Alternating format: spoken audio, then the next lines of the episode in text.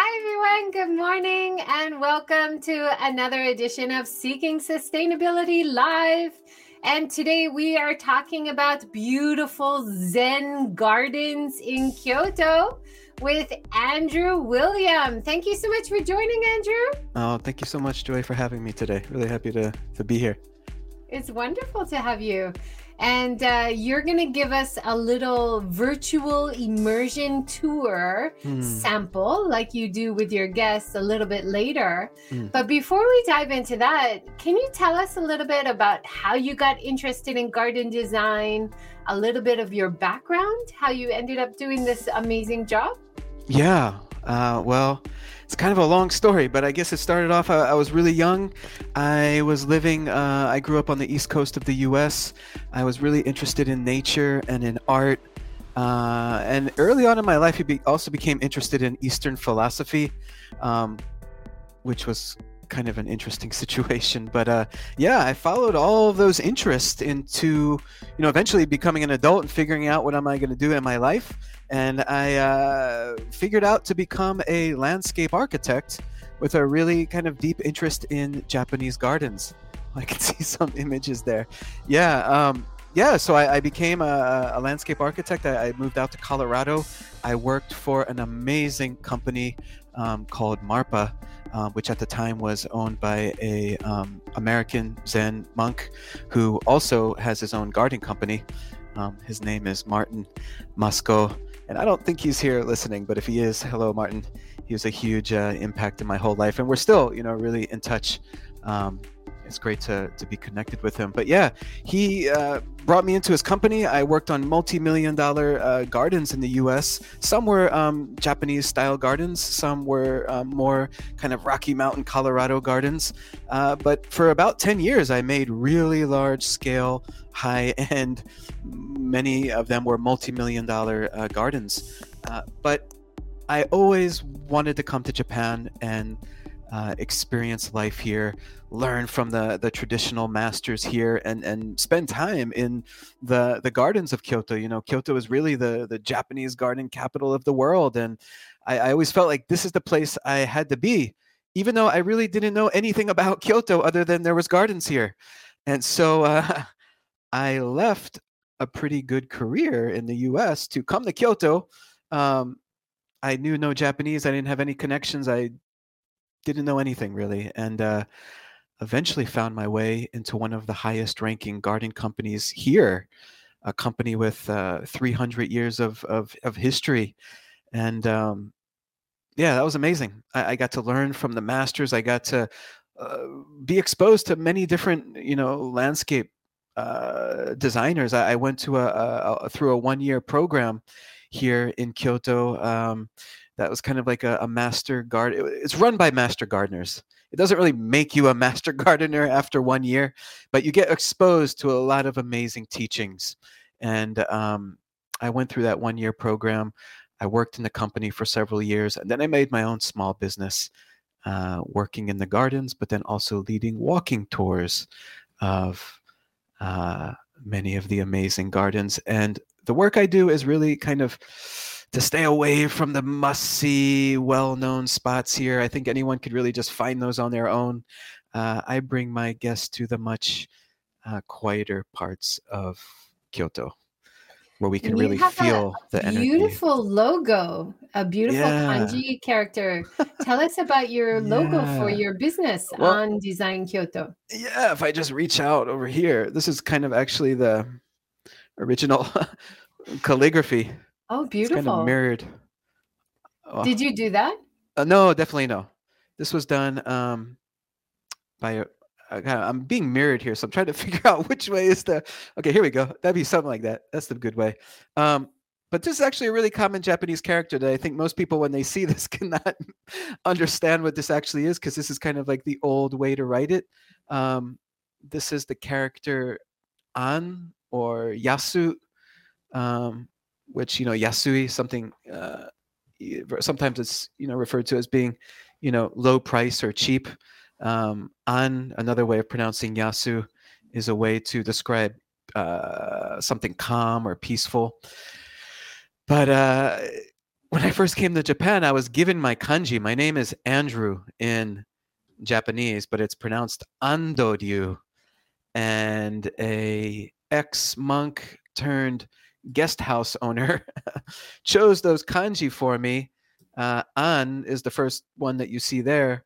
Um, and that became when I started my garden company. My, you know, many garden companies here are just named after the owner. And so my nickname when I was working in the traditional garden company uh, was An. Uh, nobody really wanted to say Andoryu. It's kind of long. And so I just became An-chan. And uh, so uh, when I started my company, I thought to call it An Design. Um, and the logo was written by a friend of um, the family, uh, my wife's family, who um, is a calligraphy artist. And he wrote out a few of them, and we chose this one. Uh, but the term An Design, you know, this my company started off as a garden company, and it kind of morphed into a garden slash tour company. And so I think for as a tour company, it's kind of hard to people don't really understand like how does design work with tours. Oh, it's so it's yeah. so important when you're touring gardens for sure. Yeah. And there's there's so many things that I I'm so happy to to connect with you because mm. there's so many things about Japanese gardens which you can look at and appreciate, but without understanding on a deeper level, I think you're missing out on so much.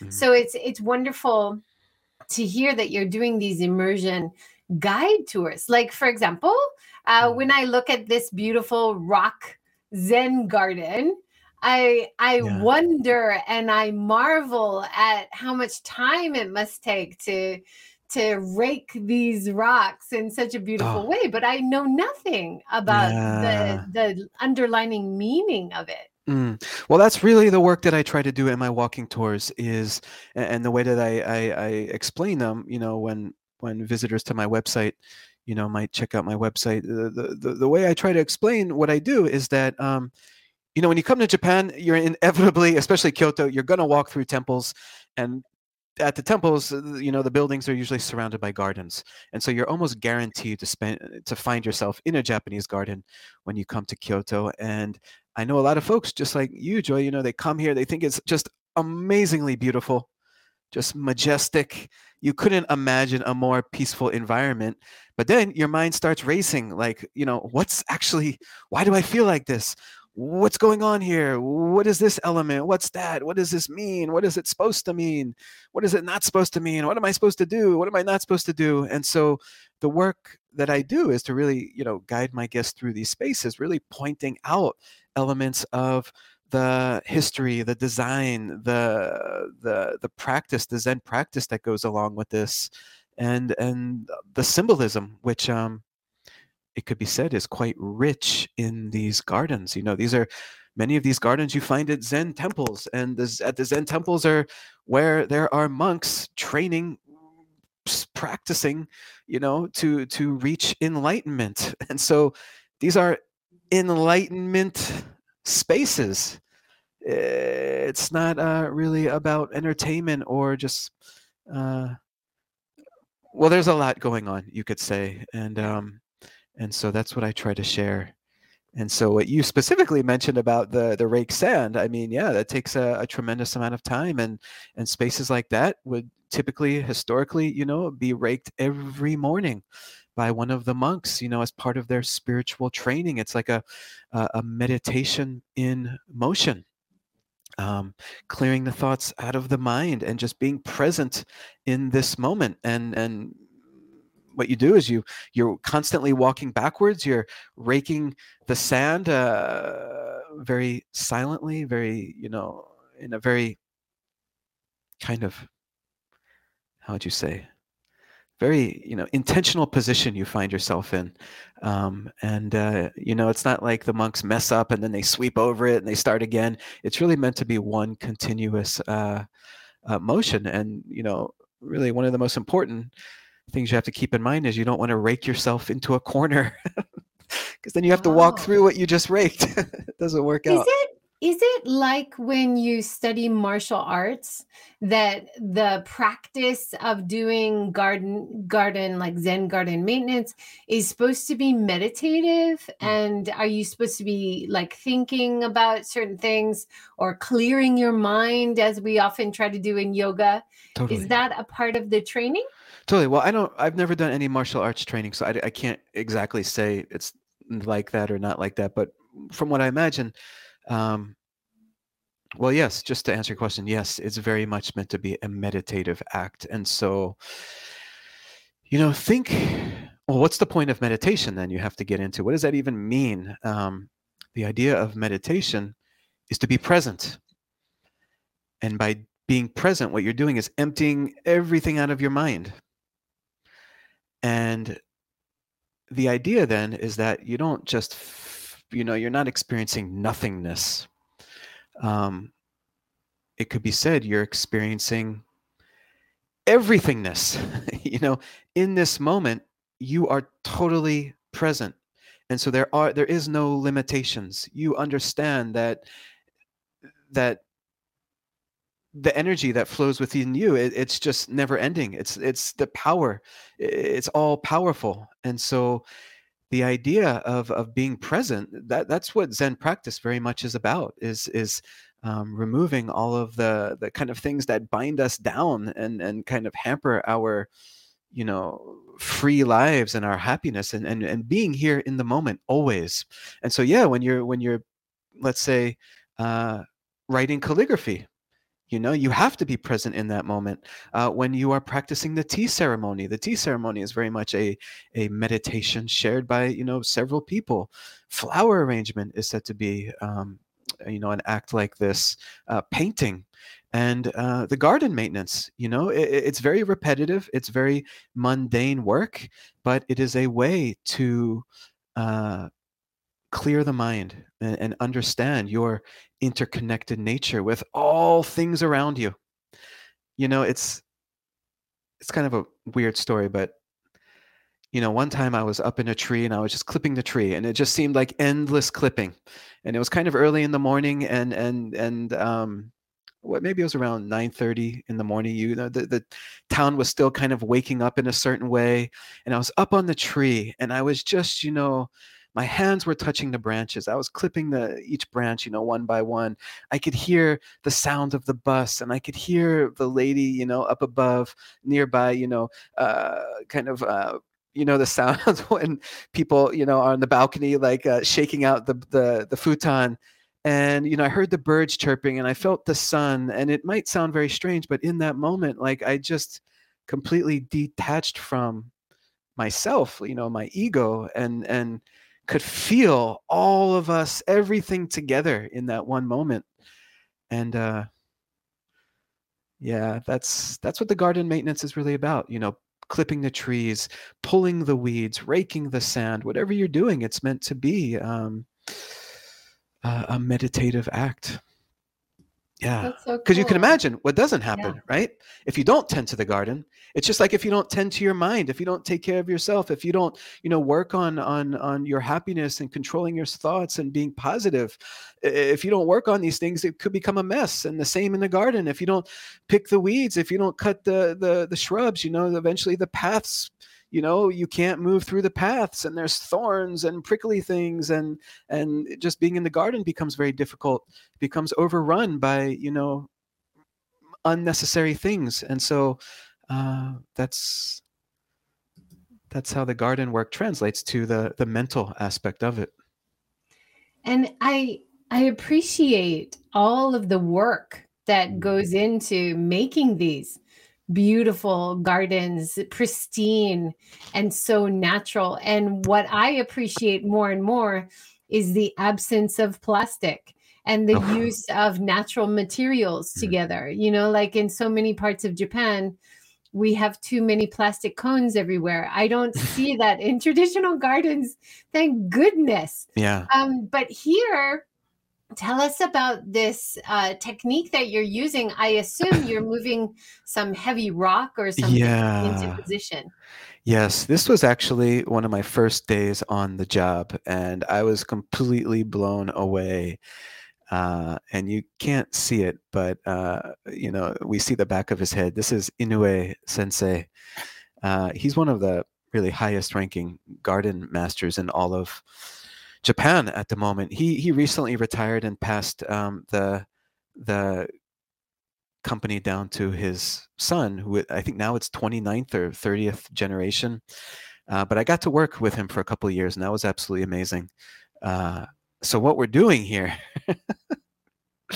you know this is a, a really old property and you know back in the us let's say the on the side of the building it'd be very wide uh, there probably would be a fence around it. And if we were doing the garden renovation we would just kind of remove sections of the fence bring in the bobcat or the you know the backhoe and we'd have all the machines and and we'd just start plucking the stones around and it just would be like poop poop poop poop poop. But in Japan it's very different you know next to the, the the the you know you might have this much space to move through on the side of the house and if you have a really nice fence you know a nice bamboo fence uh, you're not going to just start taking it apart if you don't have to and so in this situation there was like a truck crane on uh, next to the property on the road on the other side of the fence and you know back in the US I can't really remember, but maybe we have these. It's a it's like a flatbed truck that that has a crane arm attached to it, and the boulders came on that flatbed.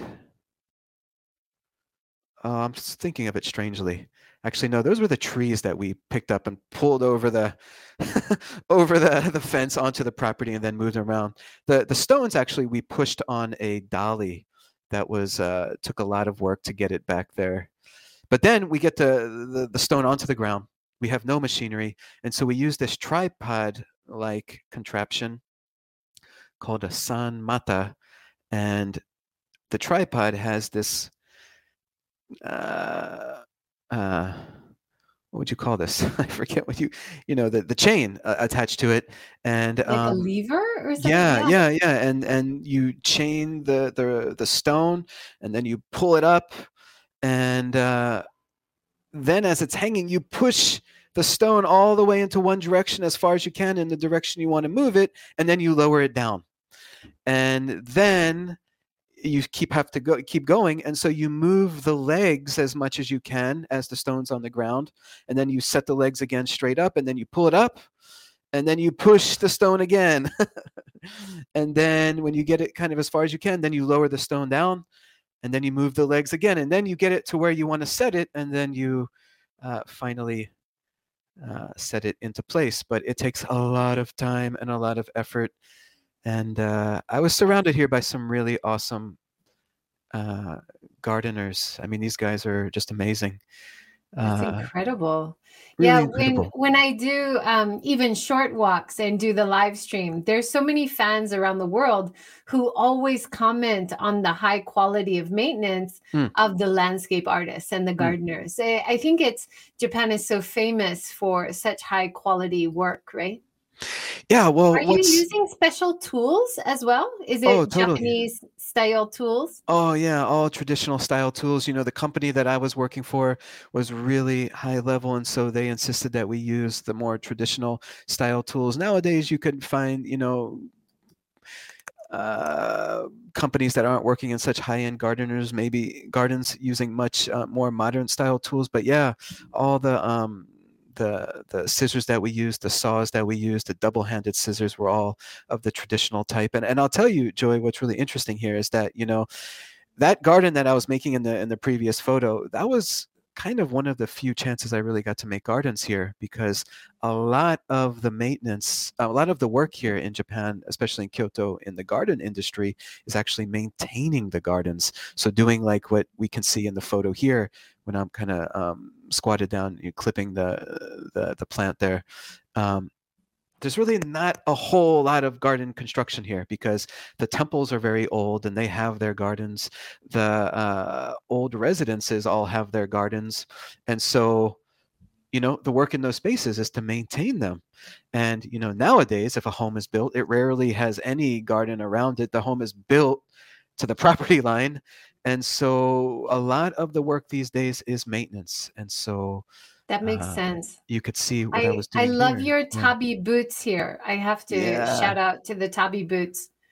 Yeah, these are kind of special ones because these are actually steel-toed, which are really Oh. uncomfortable because you know they're they're steel in here, and it really makes it rigid, and it's not very malleable at all, and uh, they hurt. But for this project we were working, it was a um, it was a it was a very large project actually at a cemetery. We were making a very large garden, and for this part of the project, we were doing stone setting, and they required that we wear those steel-toed tabi, which That's amazing. I mean, the idea is that with the tabi, you would have more grip strength or be Right. able to move your foot Totally. better, I guess. Yeah, so typically, like if you were to wear that steel-toed version, you would not be like climbing trees and cutting them because that's when you really need your feet to be able to kind of uh, mold onto the tree.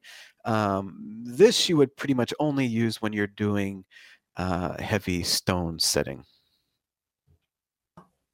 And if I remember correctly, this was kind of in the winter, and so those were actually they were kind of have fleece on the inside. They were the winter version. So yeah, Joy, you'd you'd be impressed with those. Those are pretty fancy uh, tabi. Yeah, I love the tabi socks. You know, like uh, if I'm wearing geta or something with my kimono or yukata, I always get the tabi socks. But I, I always admire the workers' tabi boots. And Mm. I think if I ever do any serious work in my garden, I'll have to get some. Oh yeah, yeah, you should. They're really comfortable, and the really great thing about them is that your pants actually go into the boot there, and then the boot really tightly kind of closes around it, and so no dirt gets in there, which is the best thing because, you know, what's worse than having a whole bunch of stones and dirt like in your shoe when you're trying to work? It's doesn't work out, but that literally never happens when you're wearing the tabi. It's really nice. That's nice. Uh, uh, just a shout out to your beautiful YouTube channel as well. And I Ah. noticed your most popular or most viewed uh, video is Mm. about the 1200 sacred statues. Yeah. That just looks incredible. Yeah, that video got some traction somehow. I don't know. It's been really hard to grow my YouTube. Maybe I'm not as consistent as I No, it should be, but time. yeah, it does take sure. time and a lot of posting and uh but that one, yeah, that's the the trailer to my um the second online experience that I created and it's of a temple who where there's 1200 of these amazing statues. Uh, it's very surreal. For me, it's one of the most unique spaces in all of Kyoto. I actually led a session of this this morning at 5 a.m. Uh, but yeah, it's a, it's a wonderful place, and um, because it's a little bit out of the area, it's in the Arashiyama area, but it's a little bit kind of up in the foothills, and so uh, a lot of folks don't go up there. Surprisingly, I, I guess before COVID, it was getting a little bit popular on Instagram. You could see it's a very uh, photogenic site, but because it's about an almost an hour walk from the very famous bamboo forest, not a lot of people go up there. And uh, it has an amazing story. Uh, the head monk of the temple is super kind. He's uh, an amazing musician, a very modern monk. He himself has a YouTube channel uh, where you can listen to dozens of his songs. Uh, a really awesome space. I love that when you are walking around a beautiful traditional city like Kyoto in Japan, and you can hear just by chance, you can start to hear some of the morning chants. It's Ah, just such a magical time to be walking around before it gets busy, totally. before you have the modern city vibe. You have that Mm. traditional vibe that is so rare and special. Yeah, that's Kyoto. Yeah, and as you're walking, you feel that you smell the the the aroma of tea, someone making tea in a nearby house, and yeah, there's some really yeah, early morning in Kyoto is the best time I think to walk around. Yeah, for sure. Uh, and even in Kyoto, it does get too busy at times. So Yes. taking back streets is always my tactic to avoid the crowds. Yeah, I totally recommend that. But I'll tell you, Joy, it, it became a little bit popular before the pandemic to to bash Kyoto and talk about how it's a touristic Disneyland. And and I know that in certain kind of tourism circles, it has this kind of I don't know, negative image, and maybe, maybe not. I, I don't know how folks see it outside of here, but as a resident of here, you know, I absolutely love living here, and I, I know, of course, this place, uh, uh, it can be very touristic depending on where you go. But with that being said, there's like over a thousand years of history here. So there's also many, many, many, many places that no one bothers going to, and you could really have, you know, very deep, uh, kind of unique, authentic experiences, and not feel like you know it's just a, a tourist trap. And so I, I really do recommend anyone coming here just search deeper than just what you could quickly find on Google, and and really, you know, don't discount anywhere. A place that you might see and might look on the map and be like, oh, why would I go there? Like, just check it out. It'll probably be awesome. Yeah. Yeah. Good advice. Uh, thanks for joining Robert Yellin of oh. Robert Yellin Yakimono Gallery in mm. Kyoto. It's wonderful to have you here with us live. And Chris Wiegand, Chris is actually based in Colorado, and you were oh. doing your garden training in Colorado, yeah. right? Oh, that's cool. What yeah, I wonder, can we communicate with them? I wonder, Chris, where you're at. Uh, he might listen and then he'll write us a comment, oh, right so we might find out. Cool. Um, oh, oh Denver. Denver. There you nice. go. yeah, I was living in Denver for a while. For most of my time in in Colorado, I uh, also stayed up in Aspen for a little bit doing work. Spent a lot of time in Boulder as well. That's incredible to me to find out that there's Japanese Zen gardens in Colorado that you were working at. Oh, what yeah. So that was that's a really rare situation, but yeah, uh, the owner of that company, uh, a person named Martin Mosko, uh, actually came to Japan. I don't know, some forty plus years ago and studied uh, Zen here and really got into the gardens. And so went back to Colorado and made his own garden company and his own Zen temple. Uh, and uh, when I was looking to get into this field, and I could see Chris asked which school I went to. I went to the University of Colorado at Denver, uh, the grad program there. But when I found the grad program and then I found Martin's company, I thought, I got to go to Colorado. that's the place to be. And so that's how I, I ended up out there. And yeah, there are some mind boggling uh, Japanese style gardens in Colorado. Now, I'll tell you, the climate is like completely different than De- Denver. I'm sorry, than Kyoto. And so, of course, many of the plants we would use in a garden here cannot be used there.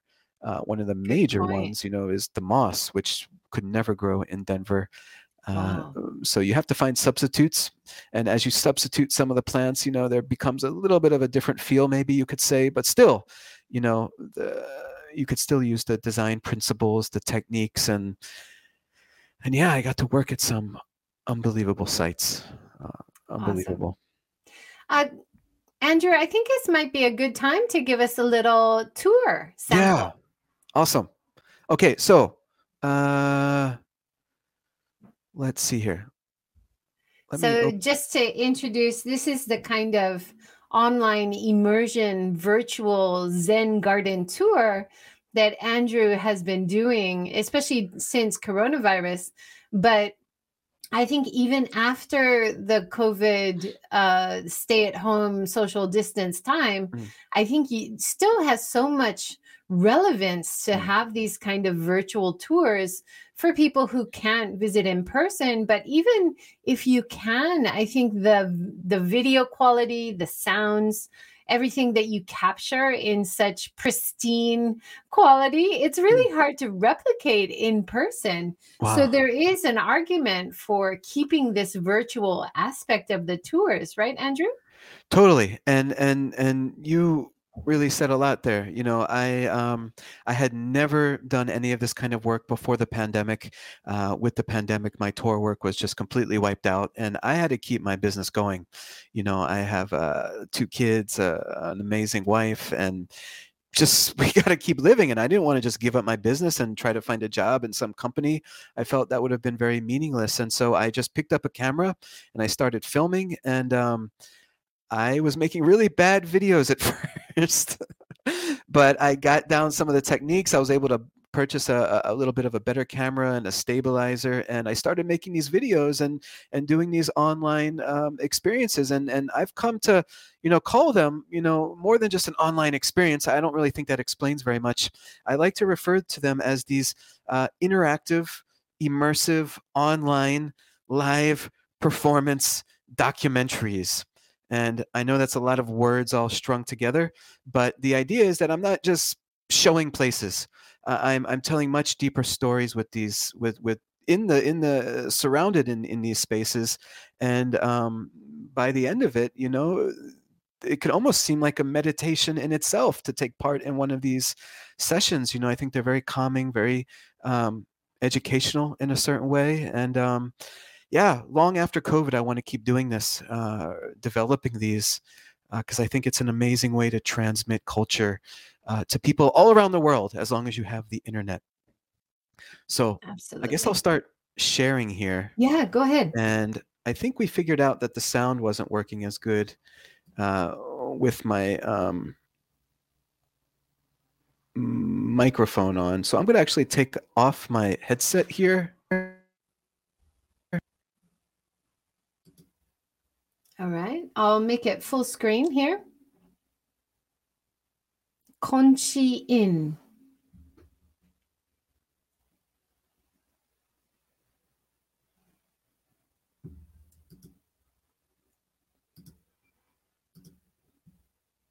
I can I can see it, Andrew, but I can't hear you.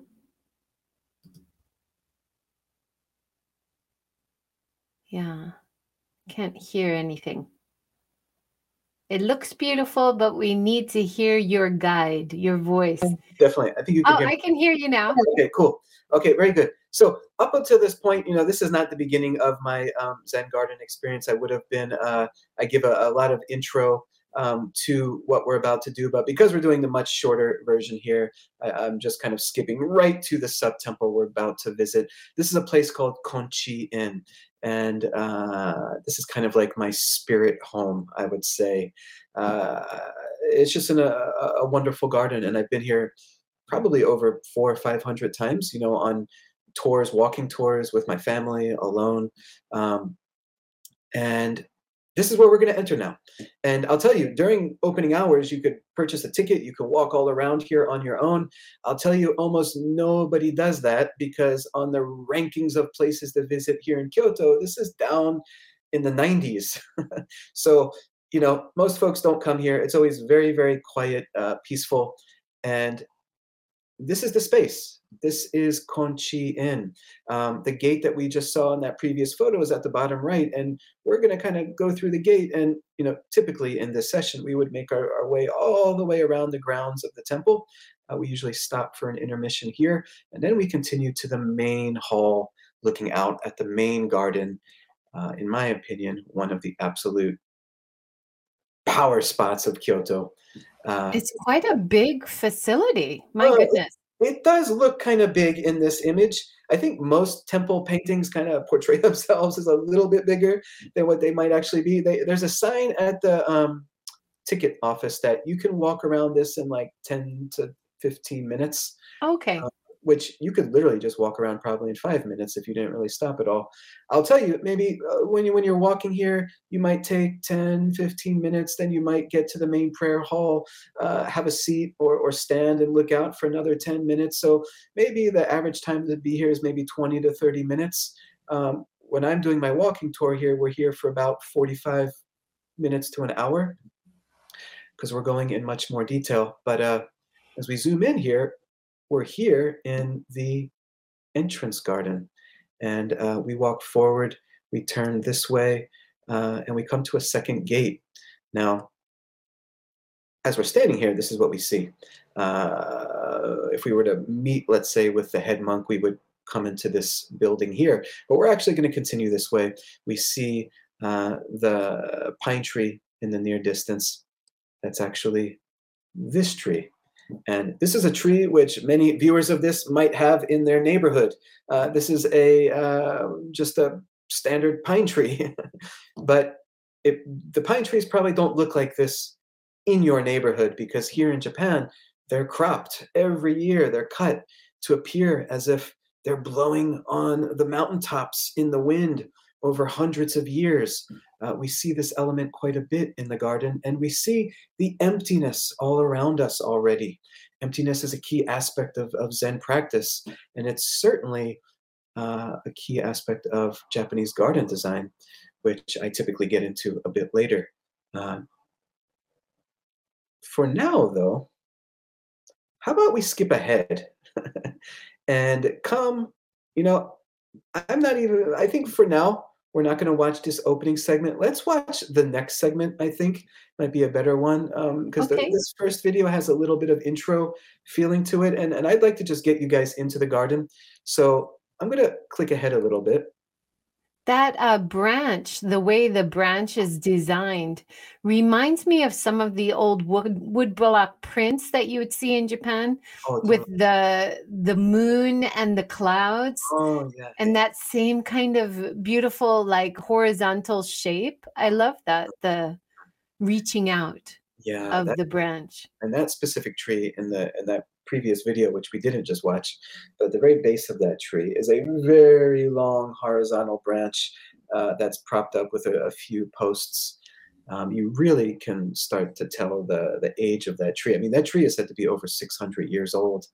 Uh, wow. The, uh, original trees of that garden. Um, but for now, we've come into the pond garden space.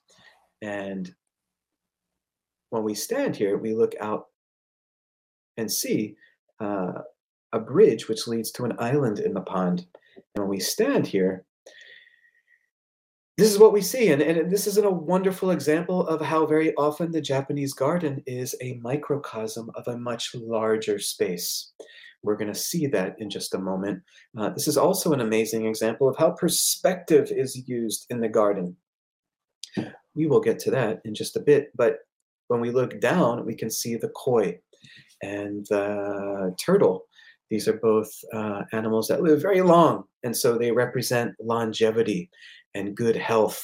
And they also have even deeper meanings, which uh, eventually we get to a little bit later on. Uh, but looking out, we can see the bridge, um, which we just saw in the painting. Um, the bridge, well, you may know in Buddhism, there's a uh, belief in being reborn again after this life one can be reborn into one of multiple realms of existence. And so, very often, the bridges represent leaving one realm and crossing into another.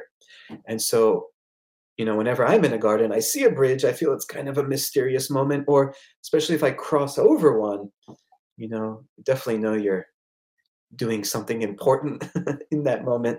Um, actually, no, let's take a moment and uh, have a look at this space. I hope this is showing up clearly on the screen here for you guys. Um, for me, yeah, it's looking totally good. Uh, very soon, we're going to be seeing a waterfall, and that's back in this left corner. Now, as we look across here, our view kind of adjusts downward. We, we connect with the water.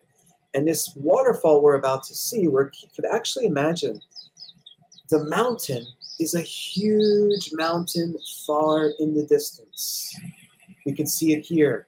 The water's crashing down the mountain, it's rushing down the river and opening in, into the ocean in front of us. So we can see that what we're actually standing in front of now is, is a miniature version of all of the natural world.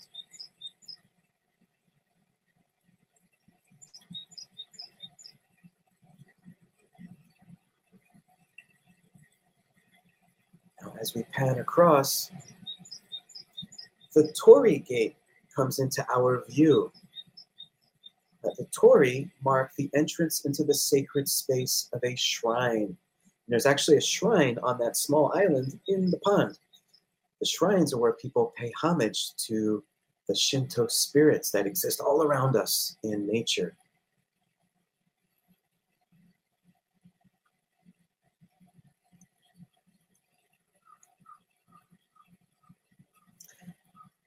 Now, you see the lovely koi. In just a moment, we are going to be seeing the lily pads. And we can see them here. the lilies are very uh, a very deep symbol in Jap- in, in Buddhism.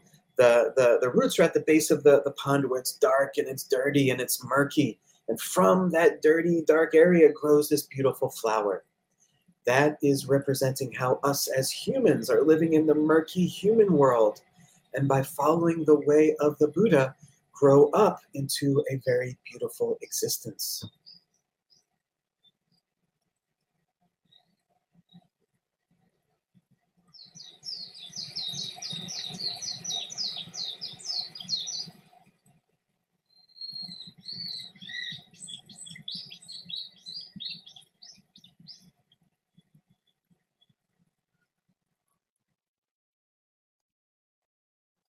And so that's the very beautiful pond garden. And and typically at this point in my uh, in the one of these sessions um, like i do very often through these sessions we open it up for discussion.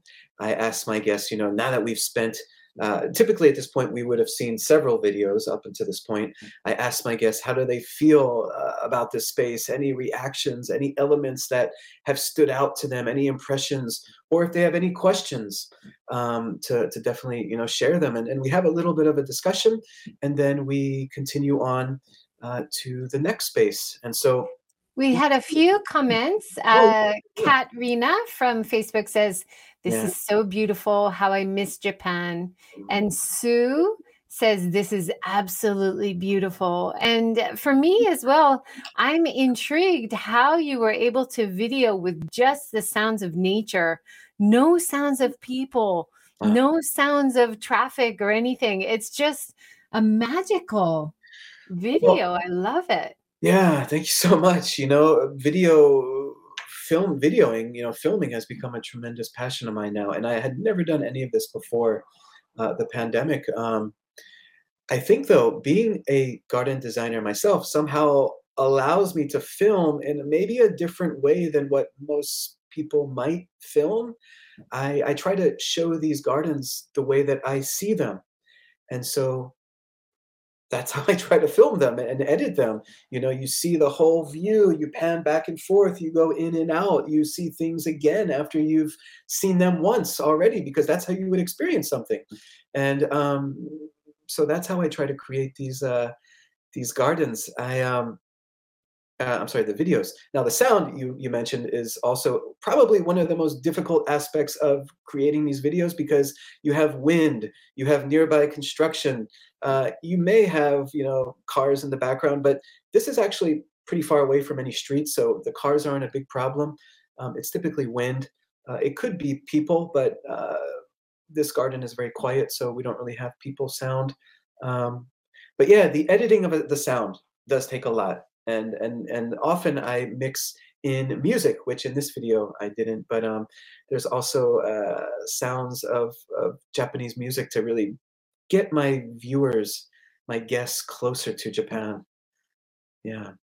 Oh, I could see Marianne's. Can we? Yeah, Marion uh, said that she just signed up for a tour, oh, even awesome. though she lived in Japan for 25 years. That's wonderful. Yeah. Thank you so much, Maria. Can we continue to another part of the Yeah, garden? yeah, Have a little bit more? Yeah, yeah, yeah, yeah, definitely. So uh, after we have a little bit of a discussion, we continue on to the moss forest, and uh, we I call it the moss forest because you can see in the photo, it's just covered in moss, and um,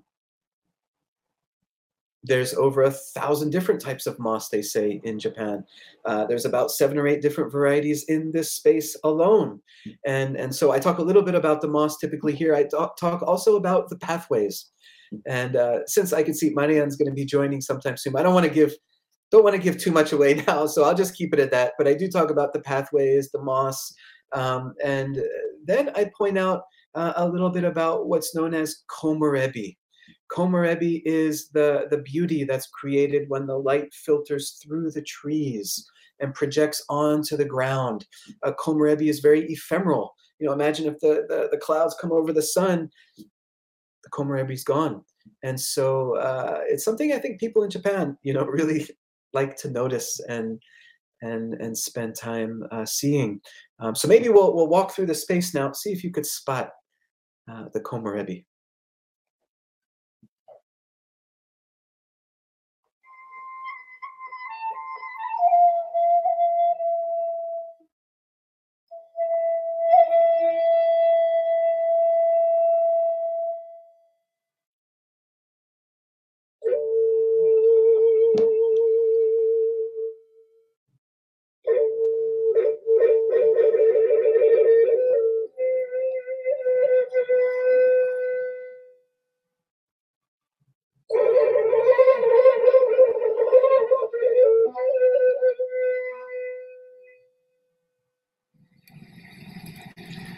So we are now coming away from the pond area and entering into the forest. And I think immediately you can see it's a very well maintained forest. Uh, without daily maintenance, the garden would never look like this. And as we talked about earlier, you know, this was historically the work of the monks as part of their um, spiritual training. Now, because the number of monks has diminished so greatly, um, they still are working in the gardens, but a lot of this work is actually done by groundskeepers or professional garden companies. Virtually every temple has a contract with a professional garden company.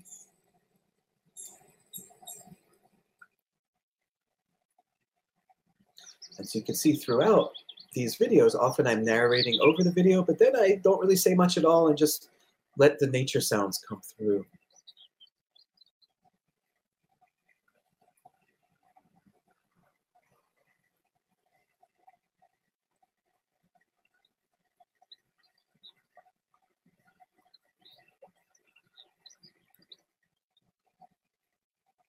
Now we've come to the next gate and uh, connected to the gate, the wall here has these roof tiles with the family crest of one of the most powerful people in the history of Japan printed on those tiles. And um, typically next, I, I tell a little bit about that. Yeah, but before we do that, I typically open it up again and we have a little bit of a discussion about moss. You know, I think a lot of folks are really interested in moss and love to see it, and, and especially on my walking tours, love to spend time around it and touch it and do whatever. So that usually opens up a, a chance to talk about the moss a little bit before we move on when I was in a, a, a, Japanese forest recently with lots of mm-hmm. moss, you could feel the difference in temperature. Yeah. It was a hot summer day, but next to the moss was so cool. It was mm. amazing, like a natural refrigerator. Yeah. Yeah, it's really amazing. And a lot of folks think it's so, you know, brittle and kind of, you know, delicate, but it's actually really strong. It, many of the varieties. I mean, it doesn't really like trample being trampled all day every day by people, but it is very uh, it does really endure. And you know, even in Kyoto, when it's hot here during the summer, it's like, you know, 100 degrees Fahrenheit or 40 degrees Celsius, and and and humidity is like top. Uh, it's really hot, but there's still uh, moisture in the air, and we get rain, and the moss, you know, can even get kind of brown and a little bit even crunchy. But um, as soon as it rains, it comes back to being green, and uh, the moss actually takes the water in through its head. And so it's been it's funny, Joy. There's been times where I'm on a walking tour and it's really hot and the moss is all red and brown when we walk in, but then there's a downpour. and as we're leaving, the same spots that we were seeing as brown moss are now, you know, bright green. I mean, it literally turns back to being green almost. Wow, it happens that quickly. Yeah. I wanted to also ask about the season of the videos that you're showing. Is this uh-huh. Um, I didn't see too many autumn colors or spring colors. Is this a summer version? Yeah, so that's really funny. Uh, the first thing I learned when doing online uh, experiences like this is like the videos are kind of become like your iPhone. Like the minute you buy it, it's outdated because the gardens are always changing. And so I can't be going out there like every two weeks and like recording all the, the smaller changes. But um, yeah, that became a, a thing to to maintain. And so um, what we're seeing now, uh, because we're now getting to the beginning of autumn. Well, I guess we now is kind of well, I guess beginning of autumn. But you know, I've been showing the summer version um, for a while, and so next we're going to see the hydrangea typically. And I'm still showing that because I try to show almost like what the, the best part of each garden, uh, each space. And so, you know, the, the, the lilies that we just saw in the pond uh, aren't really much there anymore.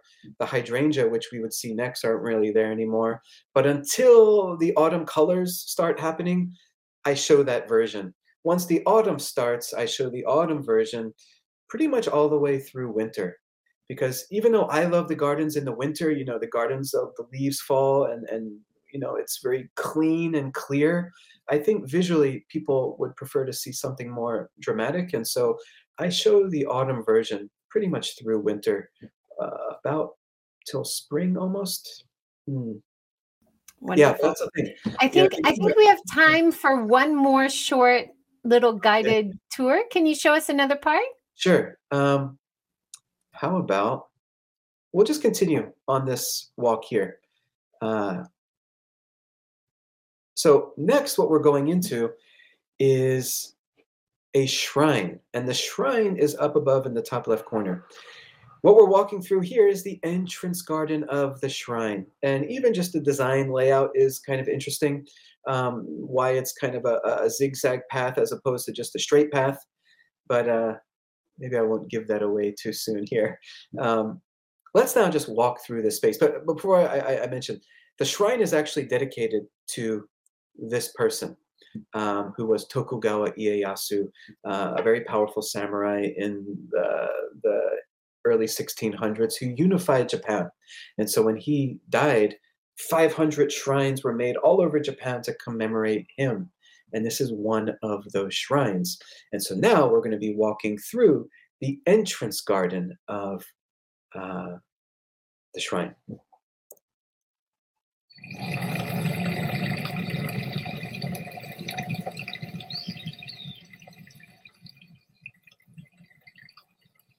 Now, we had the hydrangea. Uh, before that, there was azaleas. Before that, there were rhododendron. Uh, coming soon, there's going to be autumn leaves. And so you can see the garden is planned to have interest throughout the year. You know, in the in the in the in the summer when it's very very hot, it's just very green. Uh, again, in the winter, you know, there's uh, a chance to see uh, again the the moss, the evergreens, the stones really come alive in the winter. I would say. Um, here we see the hand washing basin typically wash your hands before uh, entering a shrine.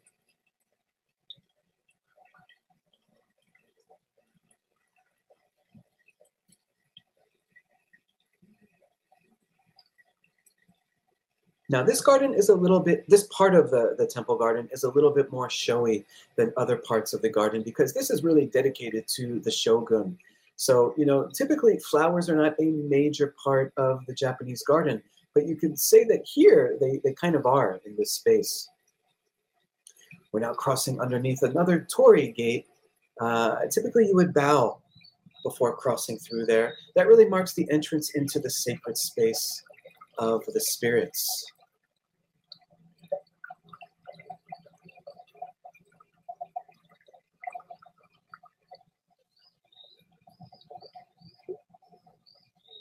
This is a plant that's blooming now. It's known as hagi. And it's one of my favorites. It's, it's one of the plants, one of the only plants in the garden I feel that's just allowed to grow wild and do its thing complete, completely free. Everything else is cropped here to keep this very clean shape. And now we'll see the garden uh, space to our left and then the garden space next to our right.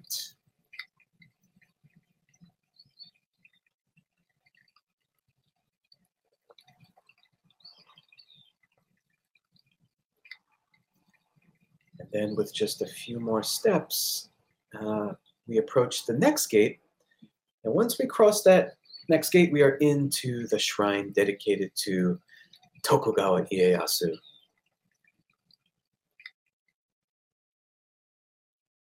Great. So actually, at this point, I, I do usually talk a little bit about the stone lanterns because we did see many of them in that space. Uh, we can see smaller informal ones like we see here. We see much taller, more geometric formal ones here. And then I, I, go into you know the difference between the two and why you would choose one as opposed to the other. Uh, but I hope anyone watching this might tune in sometime, join a session, and then kind of get the full version. That'd be really so nice. It, it's not just functional or aesthetic. There's deeper meaning there.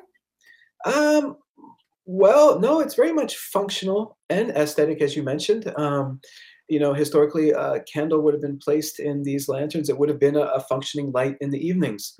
Um, but just why you would choose, like, let's say this lantern for your space. Okay, let's just do this, like, kind of in your mind. Imagine this lantern was in this space, and this lantern, okay, if we go back to this space, and then imagine this small little guy was in this space. I don't know if that would feel weird to you, but I think if you spend time a lot in gardens, that would be really strange. I think in a certain sense. Um, so yeah, there's reasons why you put certain lanterns in certain spaces.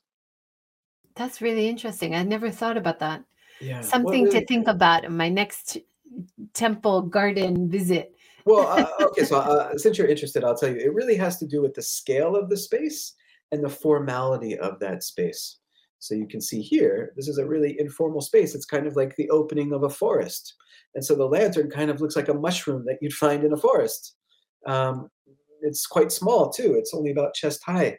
Uh, now, as we turn around and we're now facing the shrine, uh, it's a very uh, uh, formal space. The lantern becomes much taller, more geometric. The, the capstone is actually mimicking the roofline of the building. And so there's much more of a kind of much better works together here than, let's say, if you planted this little guy here. That would be quite bizarre, especially with the scale of the wall behind it. Um, so yeah, a lot of scale issues, a lot of formality issues going into the the, the placements of the different lanterns.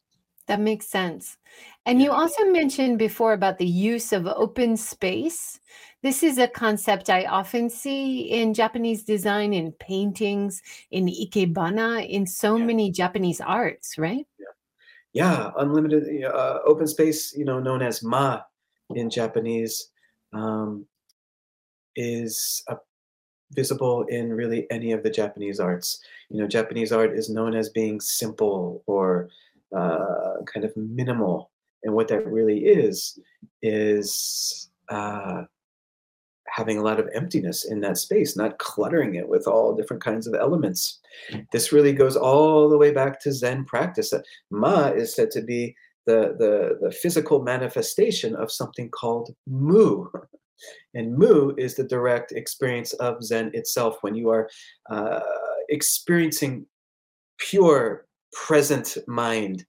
Um, typically, when a monk is med- meditating or anyone's meditating, is when you experience Mu.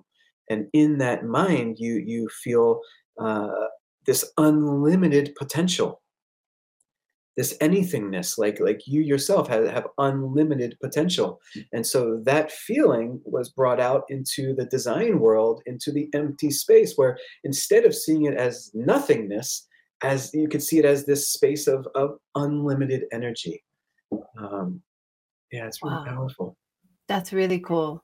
And of course, Marie Kondo, who has become so famous for decluttering America, um, she is talking about getting rid of things that don't give you joy. And that might be the idea of emptiness and and happiness from space as well, right? Yeah, totally. And I could see a really interesting comment here by Barbara um, mentioning how the lanterns represent the five spaces. Uh, and actually, what you're mentioning, um, Barbara, are that doesn't uh, connect with the lanterns really, but with something called gorinto. Those are um, five. Those are typically memorial stones that have um, five stones, which represent those elements that you you just mentioned in your comment. Oh, thank you interesting. comment. We we only have a few more minutes, Yeah. Andrew. This time has gone so fast. It's such Yes. a magical journey with you. Um, Yeah. is there anything we haven't talked about yet that you'd like to Well, mention? Maybe I, I would just like to, to just event, right? well, if I could just tell the audience about you know the other two uh, online experiences I I lead. I think um, I think uh, anyone tuning in might really like them. If you kind of liked what you saw here, this is the first one that I produced, and from making this, I definitely learned a lot. Then I produced the second one with the 1,200 uh, stone statues that we touched on earlier. But since making that one, I've now made my latest uh, experience known as Sakamoto and the monks of Hieizan. And I don't know if it's possible to show that in. Yeah, there you go. Oh, that's actually coming up. Uh, Next week, right? yeah, next week. Um, and maybe I don't know if there's any way to show my website. Joy, do you have that? Yes. Um, I I can that? Share the page and show it. Okay. Um, and you're also on Instagram and Facebook and LinkedIn Hmm. and YouTube, right?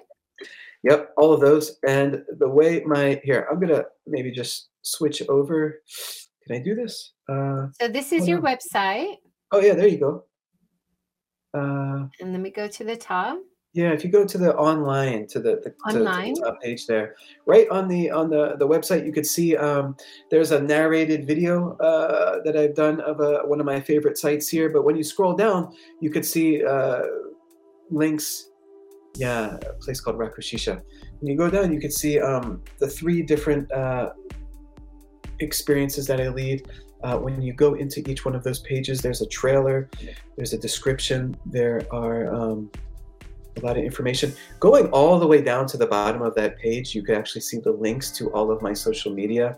Unfortunately, this template that I use for my website, uh, here's some of my walking tour information, but my this template has the social uh, media links all the way at the bottom, which is kind of hard to see, but there they are. So anyone interested to connect, I'd love to to to connect with you and uh, yeah.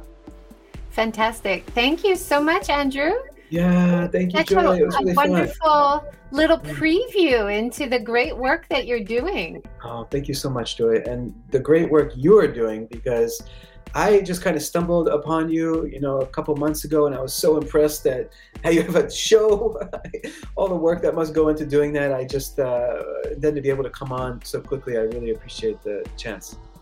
Oh, it's fabulous to talk with you and to learn like Marian said, uh, even after 25 years, she's going to sign up for your tour and learn more, you know, because even people like us who have lived in Japan for so long, there's still so much we can learn. Mm-hmm. So it's fantastic what you're doing. Keep up the good work.